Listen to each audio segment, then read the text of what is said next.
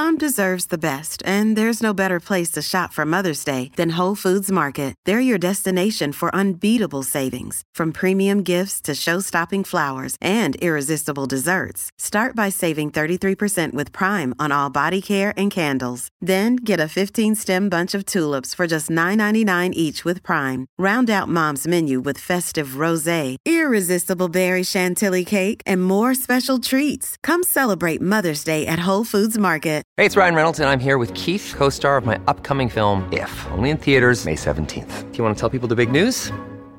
All right, I'll do it. Sign up now and you'll get unlimited for fifteen dollars a month and six months of Paramount Plus Essential Plan on us. Mint Mobile dot com slash switch. Upfront payment of forty-five dollars equivalent to fifteen dollars per month. Unlimited over forty gigabytes per month. Face lower speeds. Videos at four eighty p. Active Mint customers by five thirty-one twenty-four get six months of Paramount Plus Essential Plan. Auto renews after six months. Offer ends May thirty-first, twenty twenty-four. Separate Paramount Plus registration required. Terms and conditions apply if rated P G.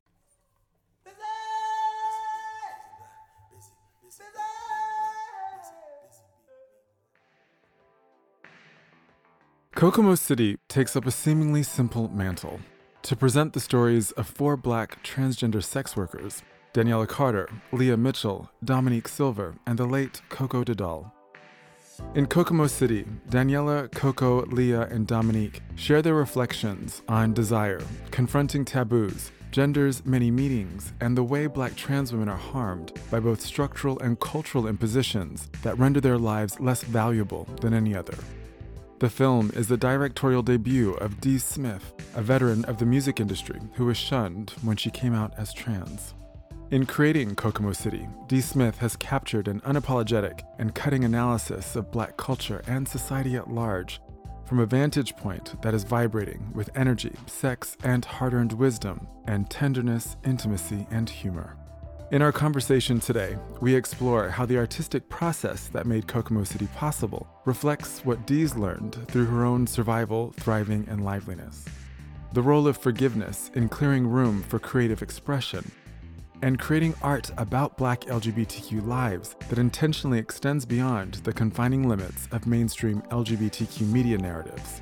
Dee says she was inspired to create a work of art that not only calls us to imagine and produce better options for black trans women in the world, but also one that cis black women, her brothers, uncles, and father would encounter, and which might provoke necessary and life-sustaining conversations about the world we want to inhabit together.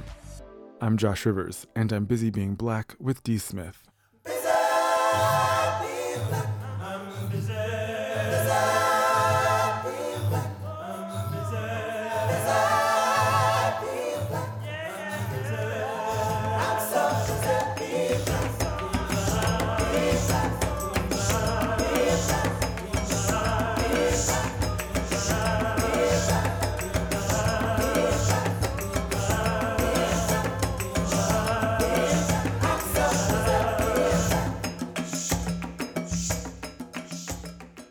Thank you so much for being here, Dee. Um, to open my conversations on Busy Being Black, I like to ask all of my guests the same question.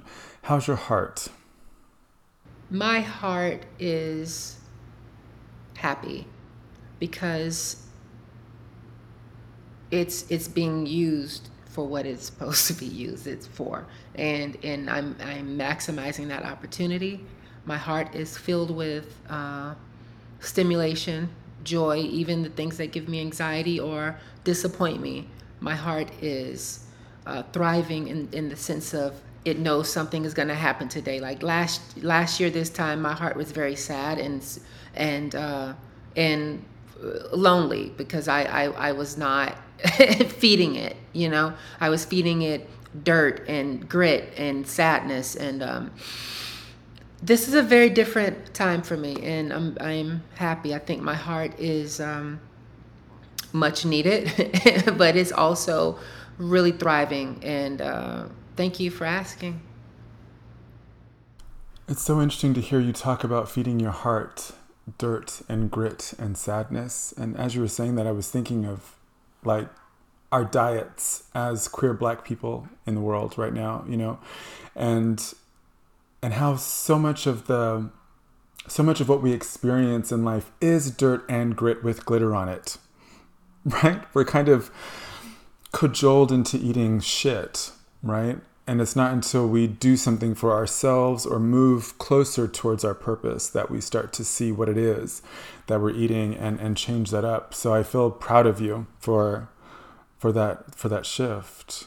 Thank you. No, I mean, I love how you said that because it is literally the truth. And queer people, I've mentioned this in a couple interviews, like we're we're trained by each other and also society that we have to have this persona of superhumanness. Like, I mean, we really are superhuman. We really are. We're magic like that. But we really are human, right? And and if even if we don't have it, we're going to spend our last to look like we have it together, and it's draining us. It's it's it's uh it's hard to maintain that that facade, you know, in fear of people, you know, talking about you in a negative way or you just not living up to the world's expectations. So I had a conversation with T S Madison, and I was led to tell her at the end, listen, we all we already know who you are. We already know your intentions. You've been doing this a long time, and you've put a lot on the line, you know, for yourself and for everyone. Um, it's okay for us as queer people to take a break. You know, I, I don't think we ever we ever tell each other that. You know, it's okay to take a, a week off or two days off for being a leader or a politician or an activist or a trans person or a queer person or a gay man. It's okay. We have to turn that off sometimes and really just press that reset button to refuel and and remember um, who we are as people. Mm, yeah, that's a sermon. I was just having a conversation the other day. I've been, I'm part of a, a group of men who are trying to figure out how to be better men, right? And how to kind of Di- divest from masculinity, and you know, we're having conversations about what does masculinity look like that we want to inhabit. And I brought, you know, my queerness and my blackness and my gayness to this conversation, and I was like, I just don't know who I am, who if I'm not a black gay man, right? And I can sometimes feel this fire in me saying, I'm a man, but I'm like, what? What is that allegiance I have to masculinity, to manness, to to blackness, to gayness, to queerness? So much so that I don't know who I am without it, right? So what does it even mean to stop wearing these labels and to know that one can rest, you know, and, and stop performing all the time? I don't even know. I have chills. I've never heard anyone say that before. And, and it is so true. And I just thought, you know, who was I before I identified and acknowledged my transgenderism, which I've known since a child? I've just suppressed it. And it makes so... I think the most frustrating thing about our journey as queer people is that there's so much to unpack. There's so much to to heal, you know? And it's like living in this world where we're demanding opportunity and demanding rights and protection and equality. We really don't have time for revisiting who we are, you know? And and. That's almost like a waste of life, but also fighting is also to make someone else's life better, right? A lot of the thing, a lot of the things that we're fighting for, a lot of them we really won't benefit from in our lifetime. I think we're going to make it super sweet or much, much, much better for a generation that's probably not even born yet. So we have to look at it. Yeah, we're we're pioneers, but we have to kind of like um, pace ourselves and, and kind of like take turns on being in the front lines, and so that we all have the opportunity to kind of like pull back and, and heal and have time for our, ourselves and, and healing our minds, you know?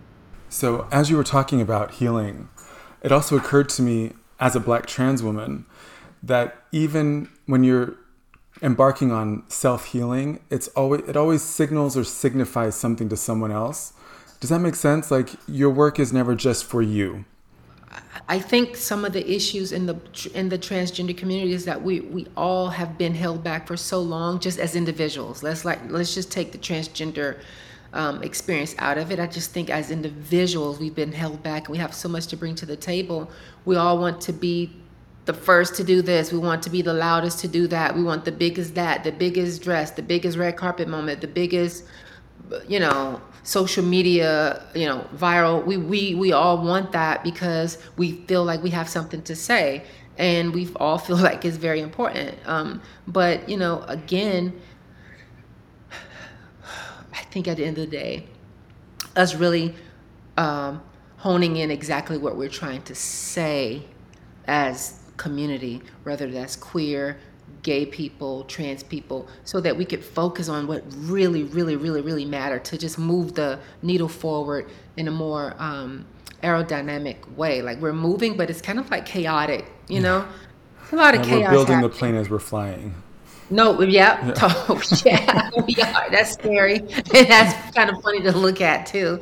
But, you know, um, but the good thing about it, with a lot of this ruckus that's happening publicly, I think, I, I personally think is great news. I, I think that the silence was worrying me. The, the the the safety nets really worry me. I think that we have to put ourselves out there as Black people in general and talk about all these issues, regardless what side we're on, how we were raised, what religion we are. We have to talk about this if we want to make it to the next twenty years, like as a Black community. Um, so all of the ruckus and, and the, the tensions that's happening, I welcome it, because it really shows that we're moving forward, because we're reaching more people, you know, and, um, you know, having um, a timeline full of emojis of, you know, rainbows and unicorns and smiley faces really scares me. I, I like a, a good, you know, proverbial, you know, fuck you or tranny, or, you know, because it goes to show that something is being pushed where I'm getting closer and closer to someone else. And it's, it's just, regardless if they agree, it's it's ruffling feathers, you know, it's making people talk, and we need more talking than silence. That's interesting. I haven't considered that approach before, that that bumping into someone else isn't just them yelling a pejorative, it's them encountering your lived experience. That's it right. proves That's you're right. real, right? That's right. That's right. Wow. That's right. And and that and the yeah, and your your not just your story, but your existence, and the the justification of you taking up the space in this world is actually being presented in front of people uh, for whatever reason. However, whether it's on their phone or a friend or a girlfriend talking about it in the bed, you're you're starting to reach more people, and it's not about converting anyone to anything, right? It's just about us crossing paths as as humans, and um, and being introduced to each other. You know, again, we're gonna have to face the music, and I think we're just on the precipice of really having no choice but to talk about this as a community. I think that, like, even when I think about my experience as a Black trans woman, and how, you know, most Black women think, you know, that their husbands aren't sleeping with us, that their husbands aren't attracted to us. But they're the first ones that when they see us, they'll call us out and say that we're beautiful. You're really gorgeous, you're a woman. But until the moment they find out that their son or their husband likes us, it's, for them, it's surprising to find out that their kids can be gay. If they, if, if, if they understood that it's something in our culture, that your kid can be trans, then we wouldn't be in a position where, you know, at a higher rate, Black yeah. LGBTQIA plus youth are being rejected. You have to sound a certain way. You have to look a certain way. You have to be a certain way. That most of the time, the strife that comes with what, who we are is because we didn't become who our parents wanted, wanted us to be. be. That I don't need to be anything you say I need to be. Because when your husband encountered me, he saw me as a Black woman. And he too would agree that I deserve protection as a Black woman. But your ignorance keep making you think that he don't see me as one. When I carry out my Black womanhood experience, know that it looks so much like you, and it is very close to home. It is so close to home that I may be in your home when you're not there. I've been really inspired and enchanted, I should say, by the late John Berger. So um, for listeners who might not know, John Berger was a British-French art critic um, who's credited with the coining the phrase, the male gaze. And part of Berger's challenge to us was that we can better understand and appreciate art, Um, not by kind of ob- objectively looking at the piece of art in front of us, but by understanding where the artist was at the time in their life they made that piece of art. So I read somewhere that in twenty eighteen, you had this idea for Kokomo City. What was happening in your world in twenty eighteen that made Kokomo City seem like it had to become real? Honestly, there were so many reasons why I had to do the film. I mean, or I wanted to do the film. I mean, personal reasons, social reasons. Um, I tried to stay away from politics I, I, I, as best I could, can, but everything in the world is so political and sensationalized in a political way that it's really kind of hard to navigate that without looking like a coward or unintelligent. So I, I'm just trying to find a space that I could reach people without it being pushy or right. So initially when I thought to do Kokomo City, I was sleeping on uh, a couch, someone's couch. Like for about three or four years, I've been sleeping on couch to couch. All of my friends that I have, they all, they've all had me on their sofas and couches, um, and for various times. And I just got to a place where I just started thinking, you know, it was a very dark place, honestly. And I, I've always played things by the book, always done things the right way as far as like just being a decent person making a living, you know, and um, never been in any trouble, jail, or, or, you know, even a fist fight I've never had. So doing things the right way still got me banished and kind of like discriminated and uh, disgraced out of the music industry. And, and it left me kind of like um, lonely and extremely vulnerable and embarrassed, ashamed. I was so ashamed. This, that entire, um, I was ashamed that entire, um, you know, uh, journey, that experience.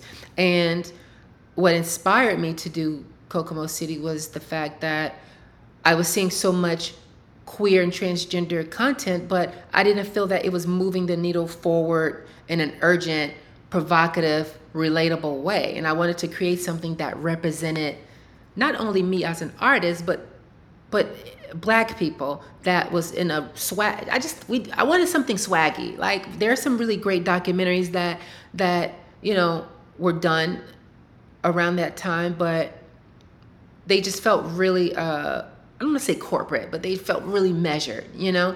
And like my brother, my brother's friends and his homeboys and cousins, they would never watch any of those um, L G B T uh, documentaries. They just would never, they would have no reason to. Nothing stood out or nothing felt like it could connect them or bridge them.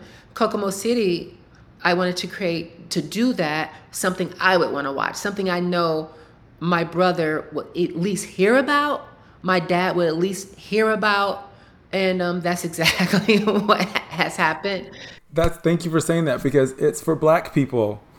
Yeah, like the absolutely. Whole time I was watching it, I was I, I have this in my notes for later. I, I was gonna be ordered with this, but I'm so excited that you said this, because I was watching it and I was like making my food and I was talking back to the girls. Like it was like a proper call and response. Yes. And I was like, yeah. This is for us, right? Because it's not yeah. a lot of art that you talk yeah. back to like that. Yeah but, yeah. but see the difference. Yeah. Because the difference is when I did this film, I had no, um, no agent. I didn't have C A A at the time. I didn't have my management company. I didn't have a producer. It was literally just me with no interruption, no second guessing, no one making me think twice. I had nothing. I just did what felt natural and also creative, that felt like, you know, this is my creative integrity and I'm going to completely do what feels like D Smith and would represent me.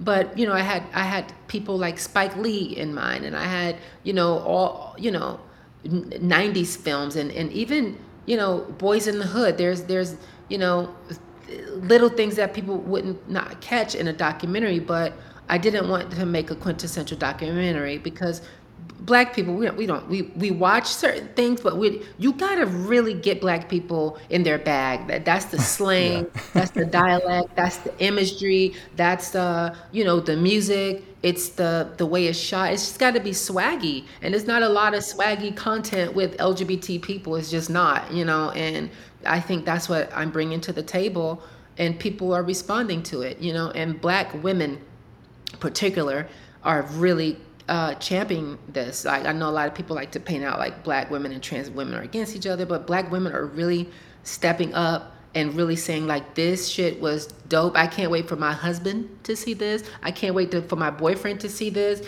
Me and my girlfriends are gonna watch this, and that's a natural grassroots response, and you can't put a price on that. Like that that is what it's all about, you know, my people coming to see something that I did on both sides of the fence. Congratulations.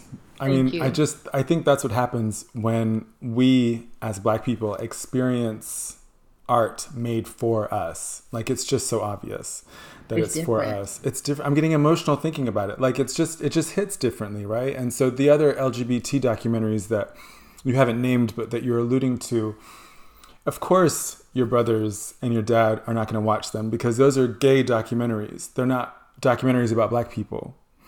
Listen, a lot, listen, a lot of these organizations are, are, are here to help. Um, but, but, uh, uh, but a lot of times at the same time, they literally just pin us against each other. You know, every week there's a new rule. Every week there's a new title. There's, it's just a lot to keep up with. My, I mean, I, I, I'm almost at the place where I'm just like, personally, I, I just don't want any part of the extra splitting of the hairs. You know, I really just want to communicate as plainly as possible. That's all I want. I'm not going to crucify anyone that says something to me that should be offensive if they didn't mean to. I'm not, I'm not one of those people. And, you know, I've been used in that way in the past, and I've, I've, I've, I've fought it, and I, I got out of that, and I'm back where I belong. Um, and, and, you know, I, I don't want to tell any trans women or queer people how to express themselves, but we need leaders in our community from top to bottom, from straight to uh, transgender. We need all of them to come together in the room and, and decide how they're going to represent all of us and how we're going to come together and represent um, each other. Because when we have outside uh, influences that don't understand our culture, it it literally divides us. And these are powerful entities, powerful Uh, organizations that, that have helped in certain ways, but also um, has caused caused a lot, a lot of harm. I read an essay uh, by an author, Stephanie Bishop, describing her process of writing a novel, which she says is as much about destruction as creation. She says, quote, "At some point, the wrecking ball comes and it smashes its way through the artifice of whatever thing you've been diligently carving, or through whatever you've been trying to write in order to avoid." And it's so clear to me, reading her essay, that the process of making art is also what it takes to live, right? You gotta destroy to recreate, bring everything down. So I'm curious about, in what ways might the process of creating Kokomo City reflect what you've learned through your own survival, thriving, and liveliness? Yeah, wow, incredible. Um, you know, when talking about this film, I also talk about um, my process of really um, forgiving, you know, and that I think that was the destruction, the destruction of the wall that I built, and the animosity that I built towards people that did me wrong. Um, you know, even outside of me being trans, just, just all of the baggage and luggage and, and, and, trauma that I brought, you know, with me over the years is so incredible how much energy I put, you know, just living, carrying that stuff, not wanting to leave it or destroy that. Um, and I, I started to use that as an excuse for just defend, defending myself. They did me wrong, da da da. But to do this and to make this film even to exist, I had to really forgive myself for being so hard on myself, forgive myself for also being mean to people, forgive myself for allowing people to hurt me, you know, but no one inspired or encouraged me to, to, to go through that process. It happened naturally. I, I didn't know what was happening. I just went with it. I did fastings, I, all of these things before Kokomo City really, you know, kind of like took root. And, um, uh, yeah, that that is amazing. I love that that um, I love that uh, analogy. You know, you of destroying to create. You have to get rid of to kind of make room for something new and real and, and vibrant and purposeful. And before you go, what inspires you about the lives of sex workers? What makes them for you particularly important lives to document and in many ways immortalize? I support sex work, um, but I don't encourage it. I, I'm intrigued by the process in which these women are engaged into in, being introduced into sex work. And I really want uh, trans people as community to now teach the newer, you know, trans women, young women, that that when this is not the nineties anymore. This isn't the early two thousands where this should be an option. You know, um, if it becomes an option, we have to support them, but we also have to present to them, hey, girl, if you really don't want to do that, you could get a job at Walmart.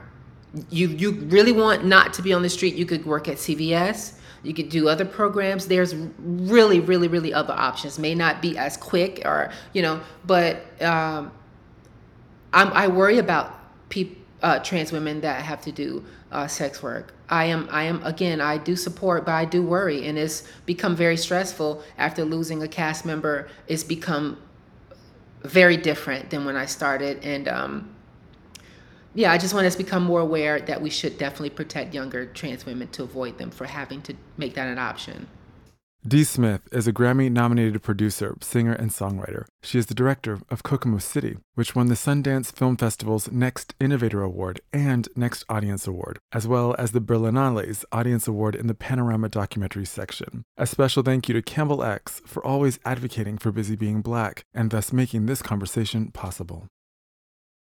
Busy Being Black is an exploration and expression of queer liveliness. And my guests are those who have learned to live, love, and thrive at the intersection of their identities. Your support of the show means the world. Please leave a rating and a review and share these conversations far and wide. As we continue to work towards futures worthy of us all, my hope is that as many of you as possible understand Busy Being Black as a soft, tender, and intellectually rigorous place for you all to land. Thank you to my friend Lazarus Lynch for creating the ancestral and enlivening Busy Being Black theme music. I'm so busy being black.